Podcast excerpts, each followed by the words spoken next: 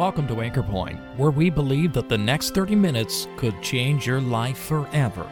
So join us to consider the greatest message ever heard the good news of the gospel, as well as sound scriptural teaching for believers, all based on the Word of God, the anchor for our souls.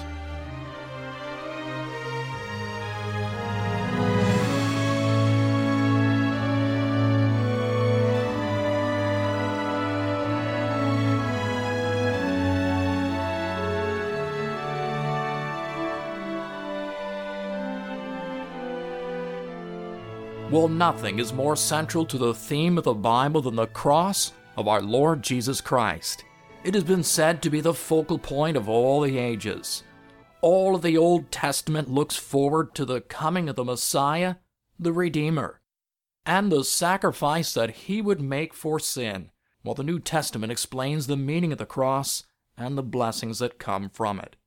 Nothing thrills the heart of the believer more than the cross of Christ and the Christ of the cross. Evangelist and teacher Mr. Jim Smith brings to us the cross in his message today. He talks about how God chose the cross to be the expression of his extreme love for us, how Christ chose the cross out of devotion to his heavenly Father and the desire for our blessing. And lastly, how we, as believers should choose the cross in carrying out God's purposes in our lives for Him. Mr. Smith starts with reading some beautiful passages about the cross, and you might want to get out your Bibles and follow along as he brings before us some of the wonderful thoughts about the awesome cross of Christ. Now look back to John, please, the 19th chapter, verse 16. Then delivered he him, our blessed Lord, to them to be crucified. And they took Jesus and led him away. And he, bearing his cross, went forth into a place called the place of a skull, which is called in the Hebrew Golgotha, where they crucified him, and two other with him, on either side one, and Jesus in the midst. Now one more passage, please, in Matthew chapter 16 and verse 21. From that time forth began Jesus to show to his disciples how he must go unto Jerusalem and suffer many things of the elders and chief priests and scribes and be killed and be raised again the third day. Then Peter took him and began to rebuke him, saying, Be it far from thee, Lord, this shall not be unto thee.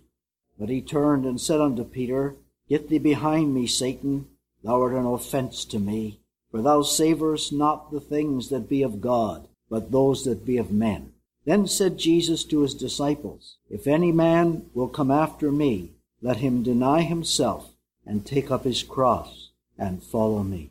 For whosoever will save his life shall lose it, and whosoever will lose his life for my sake shall find it. For what is a man profited if he shall gain the whole world and lose his own life? Or what shall a man give in exchange for his life? When the apostle was writing to the Galatians, there had been a modern cross presented to those dear believers. It was a cross that was compromising the cross of Christ.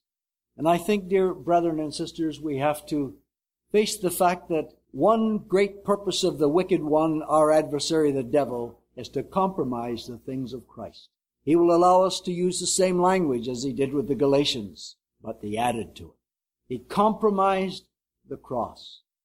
There is a modern cross today as well. The modern cross of our day does not say death to the sinner. It just says change your ways. The modern cross of our day does not say death to Adam, to the flesh. It just says train it. That's a modern cross. It is very touching when we look at crucifixion. or when we are looking at a man who is to be crucified, we see a man who is bound with chains. He's bearing a cross. He's being led out to close a life. He said his last goodbyes. He'll never be in the same life again. The circumstances that he foreknew are all coming to a close. He's going to lose his identity. He is going to lose his life. The cross of Christ is teaching that remarkable and heart searching truth. It was so with the person of the Lord Jesus, and so it should be and will be with us. God was the first one to make a choice for the cross. And we want to see his reasoning. We want to look at his purpose. We want to see the expression. What is he expressing by choosing the cross? And we look at the person of the Lord Jesus. We see him bearing his cross. Is he compelled? No. The blessed person of the Son of God chose the cross. It is humbling to my soul as we realize one of the great purposes of Christ choosing the cross was all the benefit and all the purposes of the will of God that he had for me. He chose the cross. And the disciple is to choose the cross, as we read in Matthew chapter 12. And the words that the Lord Jesus spoke really are very quite searching when we think of it. If a disciple does not choose the cross, he's not worthy to be called a disciple. So we have to realize and see the meaning of the cross. See what God teaches us concerning His appreciation, His evaluation of the utmost absolute price of the cross. The cross is primary for it is central in all the purposes of God. The incarnation of the Son of God, our blessed Lord taking humanity, was in order that he might fulfill the cross, the marvel of the incarnation, all in view of Calvary, not the life of ministry. That was all to manifest his credentials for the cross. Not only the, the manifestation of his power, creatorial power over the elements and animals and men. No, friend, that was only to show his capacity for the cross. The cross is primary. It's supreme in the mind of God. And he is going to teach us its values relative to what follows Calvary. In order for there to be a triumphant resurrection, there must be a Calvary.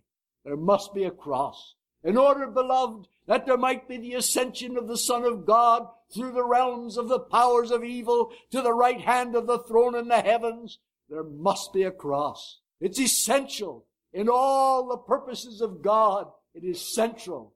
And if that be so, it is central in my life. For the cross of Calvary was to the Lord Jesus, beloved, the greatest manner of his ability to show to his God and to humanity the wonder of a love that could never be compromised, never be adulterated, and a purpose that could never fail, never be defiled. The wonder of it. He chose the cross for the supremacy of the desire of his heart. The cross of Christ is the end of a history. That is the teaching of Romans chapter 6. The end of a history. Thank God for the end of that history. The cross of Christ is the beginning of the purposes of God.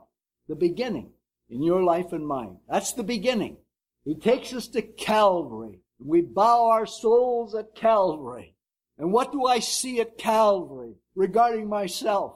We see three crosses at Calvary. And upon the middle one is the blessed person of the Lord Jesus and all the singular glory of his purposes at the cross. He is yielding himself. The eternal heir of all things has been brought to the dust of the abandonment and the finality of Calvary. An amazing picture. May it grip our soul. And as we think of the end of that history, we think as well as the beginning of the purposes of God.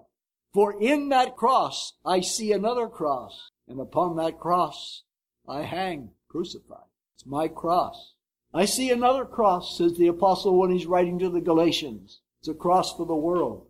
And the world is upon that cross. And our blessed Lord hanging upon the middle tree he gives to me a new identity, the end of an old identity. He gives to me a new relationship to the world.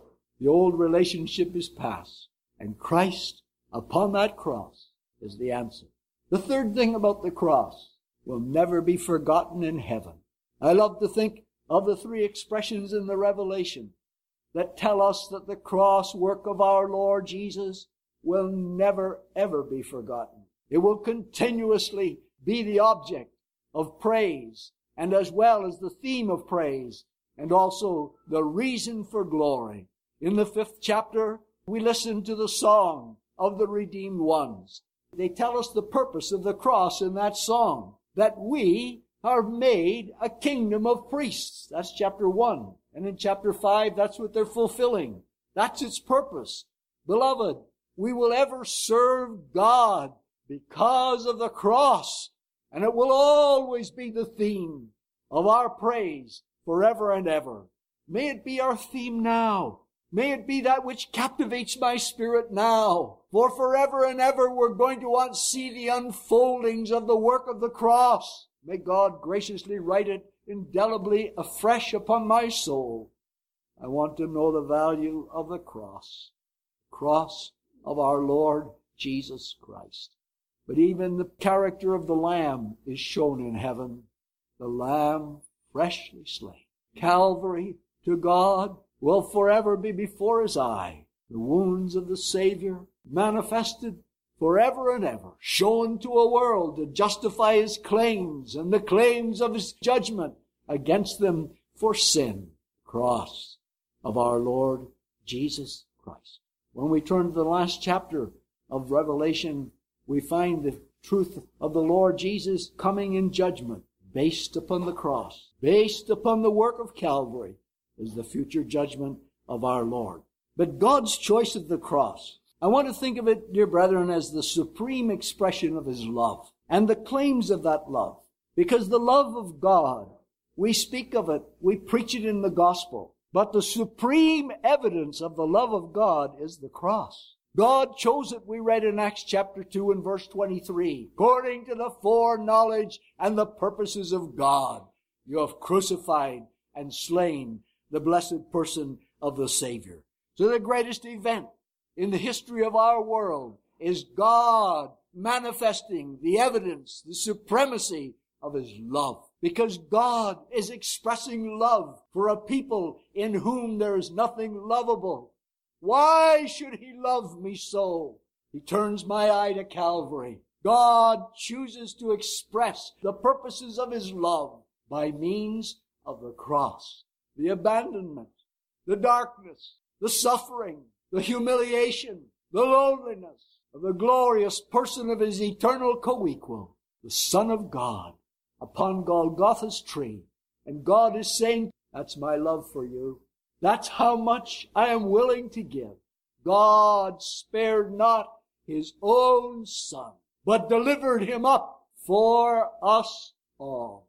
Even the powers of evil were held back, restrained, and all the, the evil of men was allowed to be unfolded and to just be poured out without resistance. As the Lord Jesus stepped forth from Gethsemane, he said to the people, this is your hour. God is withholding. Man is able to pour out the hatred of the absoluteness of his lostness upon the blessed, glorious person of the Lord Jesus. And God says, that's my love for you. Let man expose the absolute lostness of his nature. And Calvary is the answer.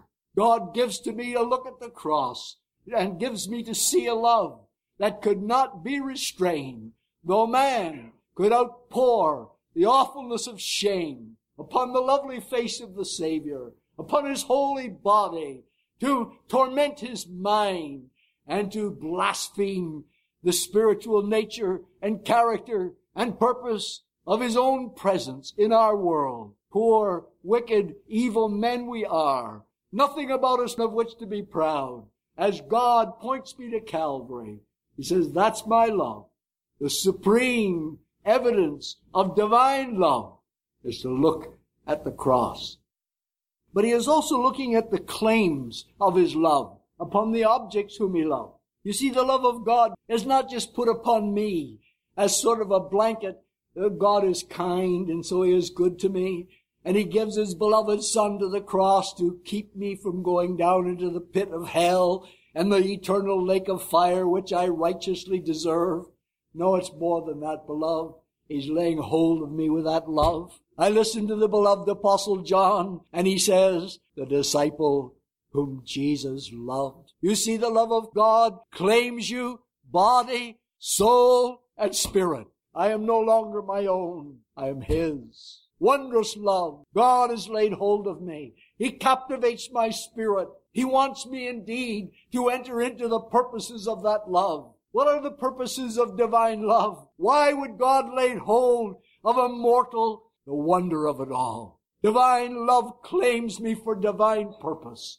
And as I read through the epistle to the Romans, I see that purpose. Turn to Romans chapter 8, and God begins to unfold the purpose of the great manifestation of His love when He spared not His own Son, delivered Him up for us all. How shall He not with Him freely give us all things? Now that's not talking about bread on the table. That's not talking about the material things that He gives. That's talking about the realm of the spiritual into which He brings us. He has purposes for your life, purposes for every day of it, whether it be in a time of sickness, whether it be in a time of plenty, whether it be in times of training, or whether it be in times of correction. The cross tells me of a supreme love that claims me, that I may be fashioned like unto the blessed person of his glorious Son, that we may bear likeness to his excellencies, that the world might see that the gospel of grace is the cross of Christ. It's not a modern cross. It's not something that says you can be the athlete that you want to be and just add the Savior's name to it. That's a modern cross. The cross of Christ says the world is on that cross. That world is finished for you now. You are finished for that world now. Now you are mine and all the purposes of a world yet to be uncovered, yet to be displayed. Colossians chapter 3. That's my world. That's my hope. That's God's claim upon me. When Christ shall be manifested, you will be manifested with him. That's the great glory that God has in purpose through the love which he chose when he chose the cross of Calvary. We couldn't have a greater honor. We could never belong to a greater master.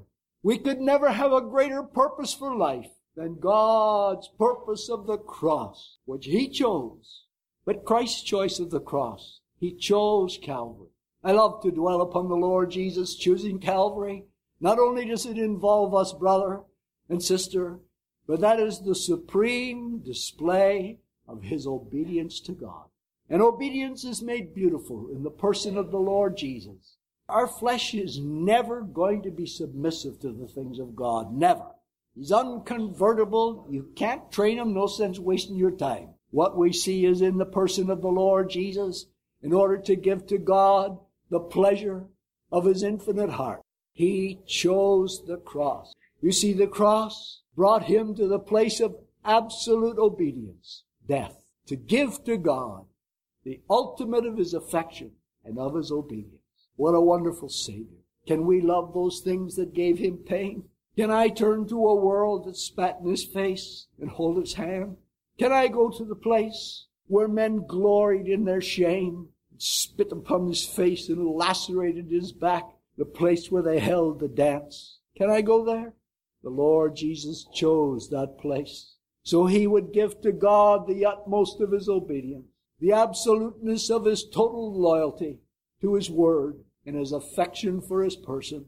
I turn my back upon that which gave him pain. God help us to fear sin, to be ashamed of our own sin, to realize what it cost my Savior to love me, to look at the cross. But I read another very beautiful thing in light of what I've just been mentioning. Christ loved the church, and he gave himself for it.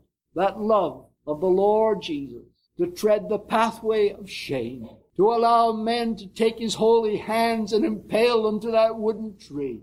Every mark of pain and suffering he accepted in the silence of the dignity of his love, his love for the church. He is saving the church in order to represent him in the world when he has gone to heaven. Dear saints, don't compromise that cross. The social drinking, partying, going to the theater, is totally opposed to this cross. It's so unbecoming for one who was loved unto the death of the cross to be found in such a place. Such claims of our world have no more claim upon you now. It's the love that led your Savior to the Calvary that claims you. Where will he find you now? Ah, he'll find you on the street corner with tracts in your hand. Why? Because he went to the cross for me. I'll go to the street corner for him. Because he went to the cross for me, I will maintain the dignity of my body. Our world is an amoral world, which very simply means it has no morals. And those principles get into the mind and that's where the trouble starts, brethren. Worldliness always starts in our mind. Always. Cleanse your mind with the holy principles of the cross work of Christ. And as you are reading, the cross forbids that I should take part with the world that dared to strike that lovely face. I once was amongst them in my sin. Today I wish to stand like John near that cross and be able to look into his face and be able to say, the Son of God loved me and gave himself for me. What does it mean that the disciple carries the cross, bears the cross? He participates in the meaning of its reproach. Dear brethren, we have lost an identity. Thank God we have. Don't bear characteristics to the old identity. No, no, no. You're bearing a cross now. Choose the cross. A new identity. I'm a Christian. I'm not who I was. I'm a believer. And that should characterize my life, a life of faith and believing. I'm associated with those who are linked with the cross. Choosing the cross means very simply, I choose to tread the path my Savior trod before me. God graciously reach our heart and help us to look again at Calvary and remember God chose Calvary so he could show to me the purposes of his love. The Lord Jesus chose Calvary so he could give to God the utmost of his obedience and teach us the wondrous lesson of pleasing God. And he loved me. He gave himself for me. How can I love a godless world? How can I allow the old flesh to be the proprietor of this body? God graciously give me grace just to live in the shadow of the cross till I see his precious face.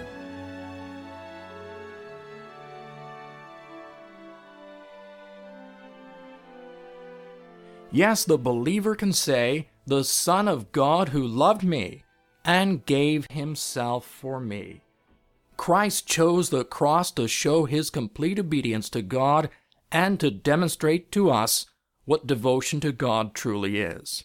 The depths of what really took place at Calvary will never really be known on this side of heaven. So, how can we as believers ever turn our eyes back to this poor world around us for any real meaning or satisfaction? May we all come to the realization of the tremendous love of God for us and allow Him to work out His purposes for us in our daily lives. We trust that today's broadcast has encouraged you in your walk for the Lord. And if you are not a believer in Christ, we'd ask you to read the Bible, God's Word, and find out what God wants you to know about your need and about a wonderful Savior who came to meet that need to put away your sins. Yes, as the old hymn says, there is room at the cross for you. If this or any of our Bible messages here at Anchor Point has made you aware of God's interest in you, or if you'd like some literature or a visit that would help you to understand these important truths, why don't you drop us a line at email at anchorpointradio.com? We'd love to hear from you. We're glad that you were able to join us at Anchor Point today. Anchor Point is sponsored by Christians who are meeting in various gospel halls. Each of these Christian assemblies holds gospel services as well as regular prayer and Bible studies throughout the week. No collection is ever taken, and a very warm welcome awaits you. And if you've been challenged by today's message, would like to know more about the truth of the gospel, or of gathering under the name of our Lord Jesus Christ, following New Testament principles, please feel free to check out our website at anchorpointradio.com. There you will find more information, as well as the location, programs, and meeting schedules for the Gospel Hall nearest you. My name is John Sharp, and thank you once again for listening. And we invite you to join us again next week at the same time for Anchor Point, where we believe that in times like these, you need a Savior. And in times like these, you need an anchor.